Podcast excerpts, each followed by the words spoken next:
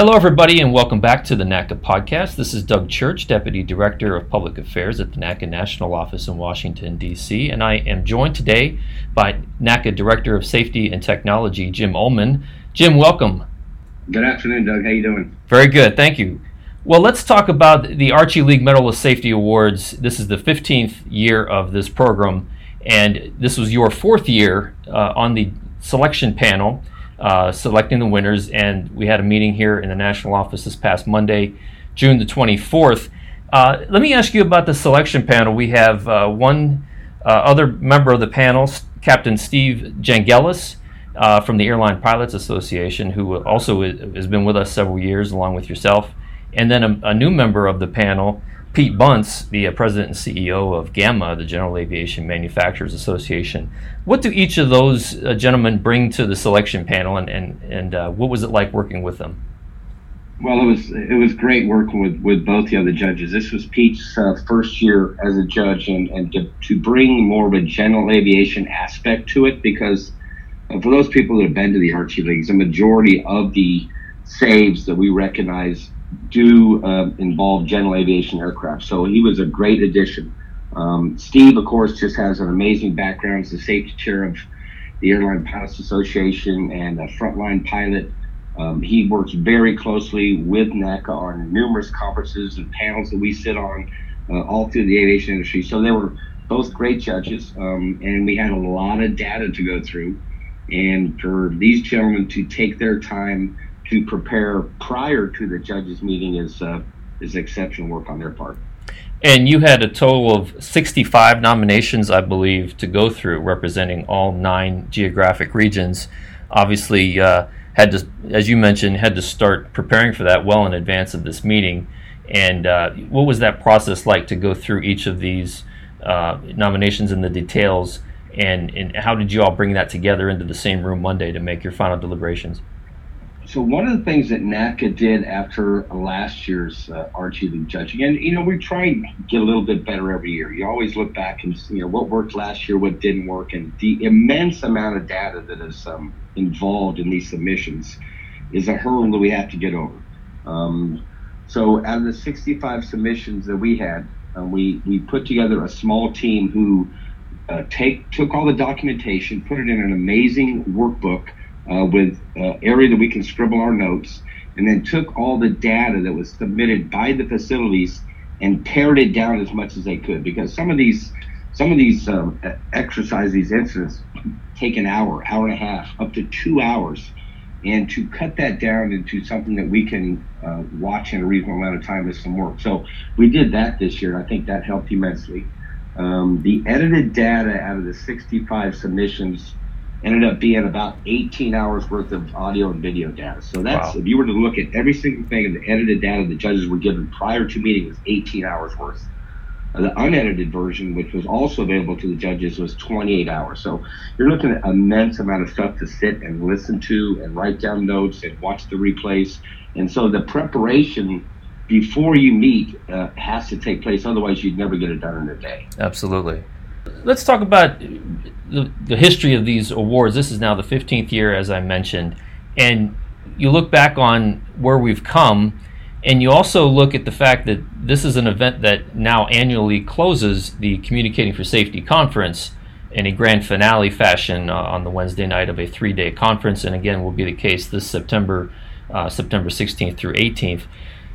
What in your view, you, you've seen this from all angles as a, as a member, as an RVP of the Northwest Mountain region when you were on stage presenting the award to your own members, and now as a member of the selection panel. What are your thoughts about this program, what it means to our membership and the profession, and how we have celebrated you know, the best work uh, in our mem- membership over the course of a year, and as it kind of goes hand in hand with how CFS has grown? Well, no doubt about it. I mean, the this is the the coup d'etat, the, the finale of the world's biggest and greatest safety aviation conference.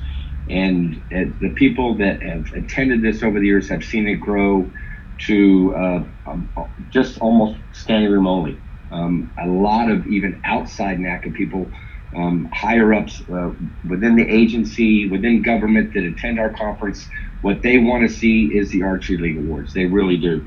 So it's definitely grown. I have uh, had the pleasure of, of being a, a spectator um, for several years.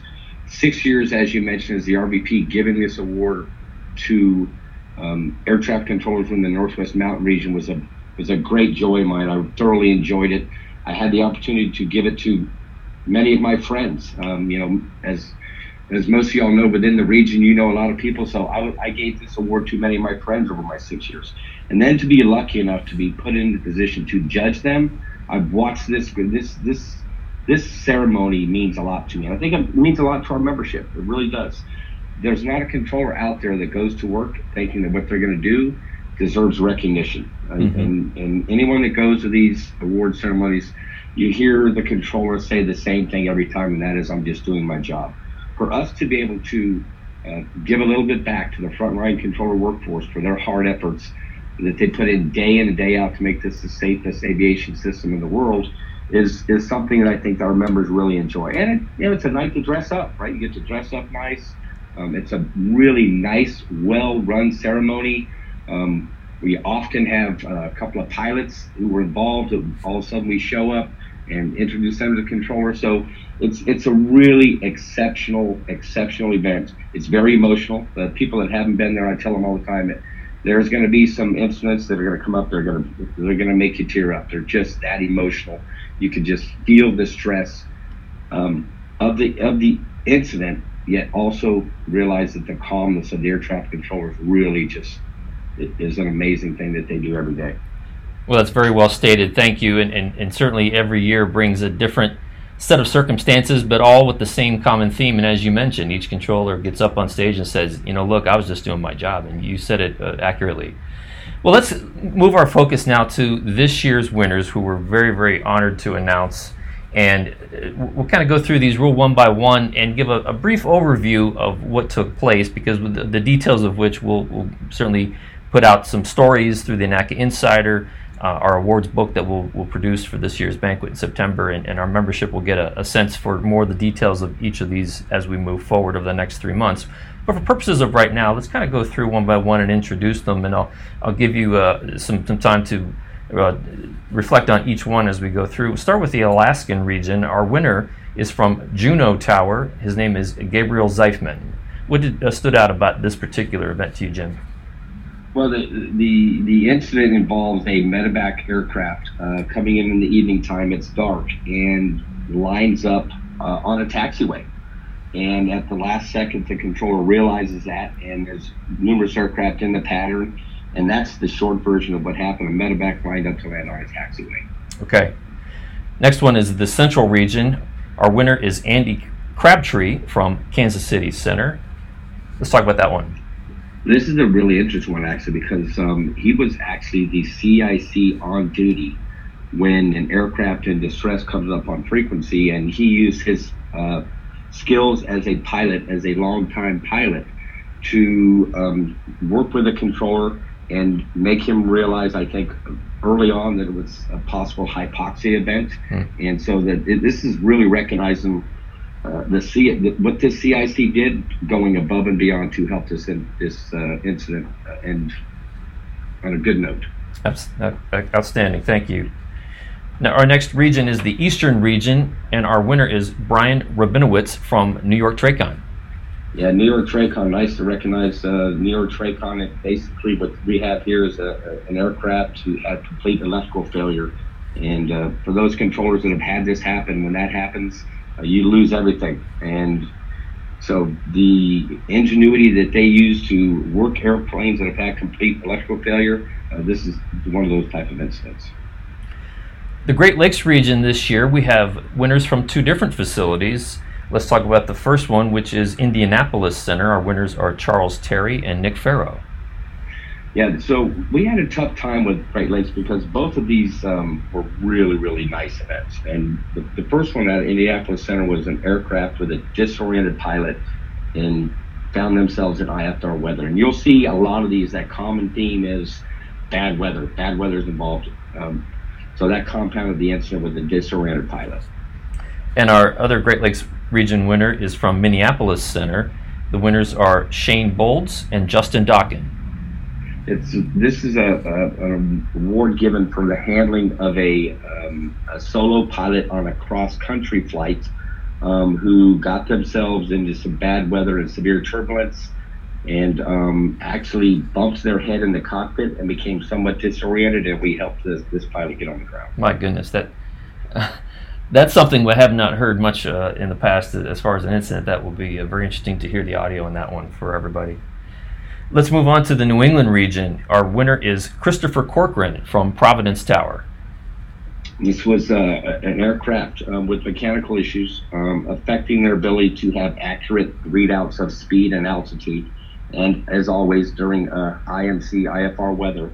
So, to, to, for a controller to work with a pilot to help them understand how fast they're going, what altitude they're actually at compared to what they're seeing in the cockpit, and that's what this is all about. Hmm.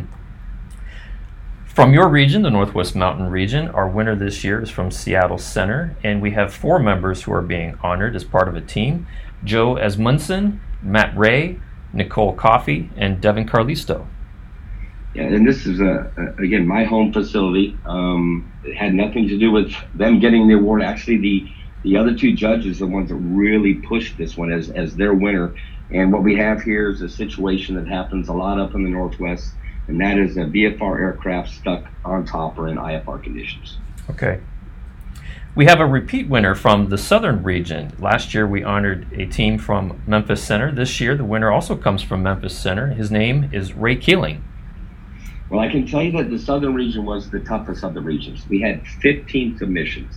Um, as the judges got there on that on that on Monday when we did the judging, we all realized the southern region was going to be the hardest just because of the sheer volume of submissions and the quality of the submissions. Uh, this one happened to be an aircraft um, at high altitude and begins a rapid descent without talking to controllers. So, rapid decompression, high altitude aircraft, and again in severe weather. Okay. Moving on to the southwest region, our winner is Michael Shawinski from Houston Tracon this is a, this is going to be a good one. I think people like this one. Though. Starts off with a VFR pilot in IFR conditions. Again, bad weather, uh, the key to this this emergency. And as this controller is working this aircraft for a, a, a long period of time, he actually has an aircraft who calls up with another emergency. So he's working dual emergencies. Okay. Yeah, and the second aircraft is reporting smoke in the cockpit. Wow. Finally, let's uh, talk about the Western Pacific region. The winner is Michael Tamez from Southern California Tracon. So, for the people, uh, Southern California Tracon who, live in that area down there, everyone thinks the weather's really nice.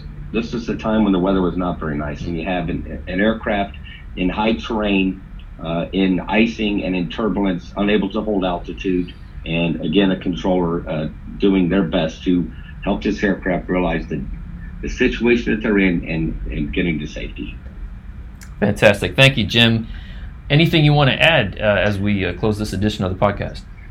No, I think the only thing I would say for, for our members out there is um, as these incidents occur all through the year, let's let's let's take the time, um, submit the material, um, there's no doubt that there are numerous incidents that occur out in the NAS that we don't hear about and don't get submitted. And we just want people to think about this all year long. Um, it's it's easy to think about it come around uh, uh, communicating for safety, the time around the conference. Oh, it's Archie League. As we get closer, people start thinking about it. But all through the year, um, just remember, you see something you think goes above and beyond, and of course, controllers don't want you to put it in for them. But you know what? Do it anyway. Let let the judges see all the great work that goes on out in the NATCA workforce. That's great advice. Thank you so much. And we'll end on that note. Thank you, everybody, for joining us today on the NATCA podcast, and we will talk to you very soon.